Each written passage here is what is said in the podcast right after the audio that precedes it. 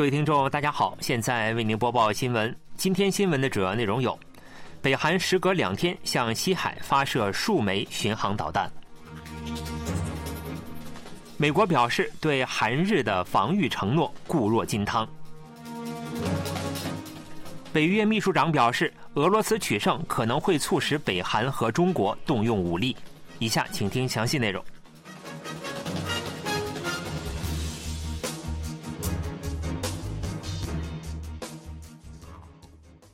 韩国联合参谋本部三十日透露，北韩当天上午七时许向西海发射了数枚巡航导弹。联合参谋本部透露，军方捕捉到北韩当天向西海发射数枚弹道导弹。韩美情报部门正对此展开精密分析。韩国军方在加强监视与警戒的情况下，与美国保持紧密合作，密切关注北韩动向。北韩继二十八日发射巡航导弹之后，时隔两天再次进行发射，这是韩国联合参谋本部本月以来第三次捕捉并发表北韩发射巡航导弹。北韩二十四日在平壤附近向西海发射数枚火箭三三一新型战术巡航导弹，二十八日在咸镜南道新浦市临近海域试射两枚火箭三三一型巡航导弹。美国国防部就北韩日前发射巡航导弹一事表示，正在监测北韩的动向，并强调美国坚定不移地遵守对韩国与日本的防御承诺。美国国防部副发言人萨波利娜·辛格当地时间二十九日在记者会上被问及北韩宣布试射前射战略巡航导弹持何立场时表示，美国正在监测北韩的相关动向。辛格还强调，虽然不宜提及相关情报，但美国对北韩及其军事计划造成的威胁持有十分明确的立场，且对韩日的安全承诺一直坚若磐石。辛格就俄罗斯外交部发言人近期对韩国援助乌克兰发出警告一事表示，与美国志同道合的国家在支持遭受邻国侵略的民主主义及主权国家方面紧密联手，对于我们构建的对乌克兰的援助联合体感到非常自豪。北大西洋公约组织秘书长严斯·斯托尔滕贝格当地时间二十九日在美国华盛顿与美国国务卿布林肯结束会谈后举行的共同记者会上发出警告：俄罗斯在乌克兰战争取胜将导致包括北韩在内的中国和伊朗等国家变得大胆，有可能动用武力，这将直接影响欧洲与美国的安全。斯托尔滕贝格秘书长强调说：“帮助乌克兰会给我们带来利益，包括美国在内的北约同盟国将继续对乌克兰提供支援。”他指出，普京的胜利不仅对乌克兰是悲剧，也将给全球带来危险。这不但会促使独裁国家的领导人胆大妄为，还会使北韩、伊朗、中国动用武力。北约秘书长斯托尔滕贝格表示：“今天是乌克兰的问题，明天可能会成为台湾的问题。因此，帮助乌克兰守护领土与主权，并提供援助，关系到我们所有人的利益。”韩国总统尹锡悦三十日在京畿道板桥第二科技股企业支援中心创业区主持召开了以“乡生数字，国民权益保护”为主题的第七次民生讨论会。尹锡悦在会上承诺。到明年年底为止，以四百二十个行政服务为起点，三年内将一千五百多项行政服务文件完全数字化，不必要的印件证明也将大幅转换为数字印件。他说：“虽然数字改变了我们的生活，而有待解决的课题也正急速增加，尤其对个体户和小企业主来说，提交一份文件都很繁琐。”即使在处理简单的行政业务时，也要东奔西走，需要申请许多文件。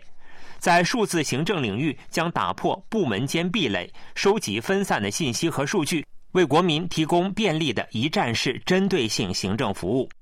尹锡悦还对新冠疫情后限制性运营的非面对面诊疗指出。虽然政府以示范事业形式持续推行非面对面诊疗，但是人们依然对远程药品配送受到局限等而感到不满和遗憾。很多国民指出，在非面对面诊疗方面，法律制度与时代背道而驰，政府将竭尽全力的把当天提出的问题反映到法律修订中。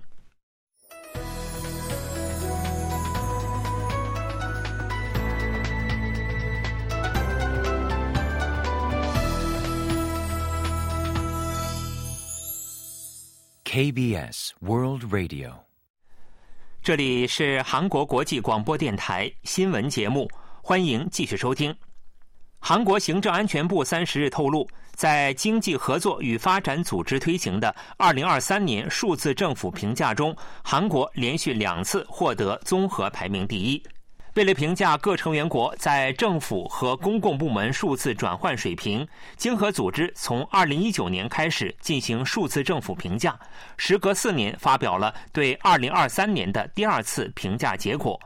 韩国在2019年的数字政府评价中排名第一，在今年的第二次评价中再度位居榜首，从而连续两次获得了综合排名第一的殊荣。经合组织在2023年的数字政府评价中，以33个成员国和五个非成员国为对象，对六个部门进行了评价。六个评价项目分别为数字优先政府、数据型政府、平台型政府、开放式政府、国民主导型政府、主动型政府。评价结果显示，以一分为满分，韩国的数字政府评价获得了0.935分。比二零一九年的零点七四二分上升了零点一九三分，继韩国之后，排名依次为丹麦、英国、挪威、澳大利亚、爱沙尼亚、哥伦比亚、爱尔兰、法国和加拿大。行政安全部方面表示，为实现数字平台政府，今后将推进国民必备文件去零化等，以数字为基础，对政府服务予以重新设计与转换。中国外交部日前针对赵对列在就任韩国外交部长官，双方尚未进行通话一事表示，中国愿与韩国保持沟通。中国外交部发言人汪文斌二十九日主持例行记者会，在被问到本月赵对列就任韩国外长后，中国外长向他致电祝贺，但还没有进行首次通话，韩中外长何时安排首次通话？汪文斌发言人回答说。赵队列外长就任后，王毅外长已向他致电祝贺。关于中韩外长后续交往安排，中方愿意就此同韩方保持沟通。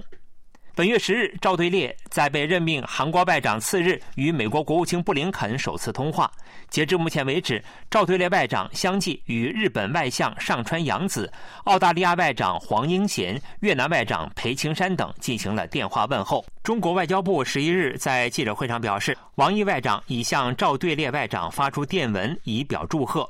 中韩两国是重要的邻邦与合作伙伴。但是两位外长至今尚未通话。前任韩国外长朴振前年就任后次日与美国国务卿布林肯通话，四天后与王毅进行了首次电话协商。有推测认为，王毅外长繁忙的新年工作日程是韩中外长电话沟通持续被推迟的原因之一。兼任中央政治局委员、中央外事工作委员会办公室主任、外交部部长的王毅，本月十三至十八日寻访非洲四国，十八至二十二日访问两个中南美国家，二十六至二十九日访问泰国。王毅在泰国访问期间，与美国总统国家安全事务助理杰克·沙利文举行会晤。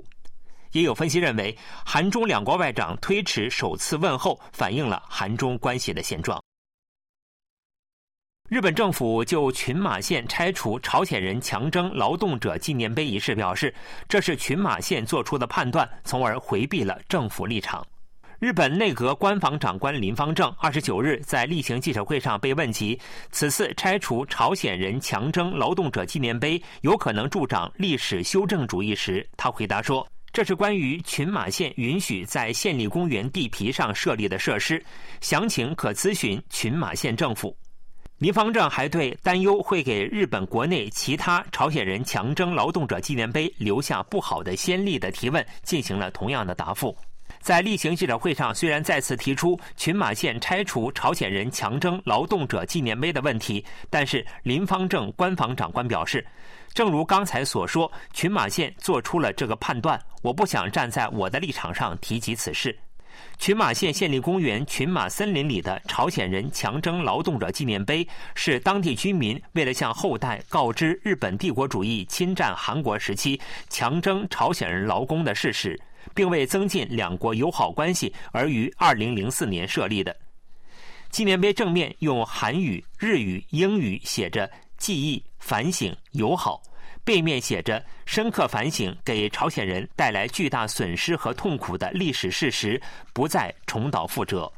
日本市民团体每年都会在该纪念碑前举行追悼会，但日本右翼团体认为，2012年有关活动参加者对强征提出了拆除要求。对此，群马县政府在2014年拒绝更新设置许可，市民团体对此不服，提出了诉讼。但是，日本最高法院在2022年确定了地方自治团体处置合法的判决。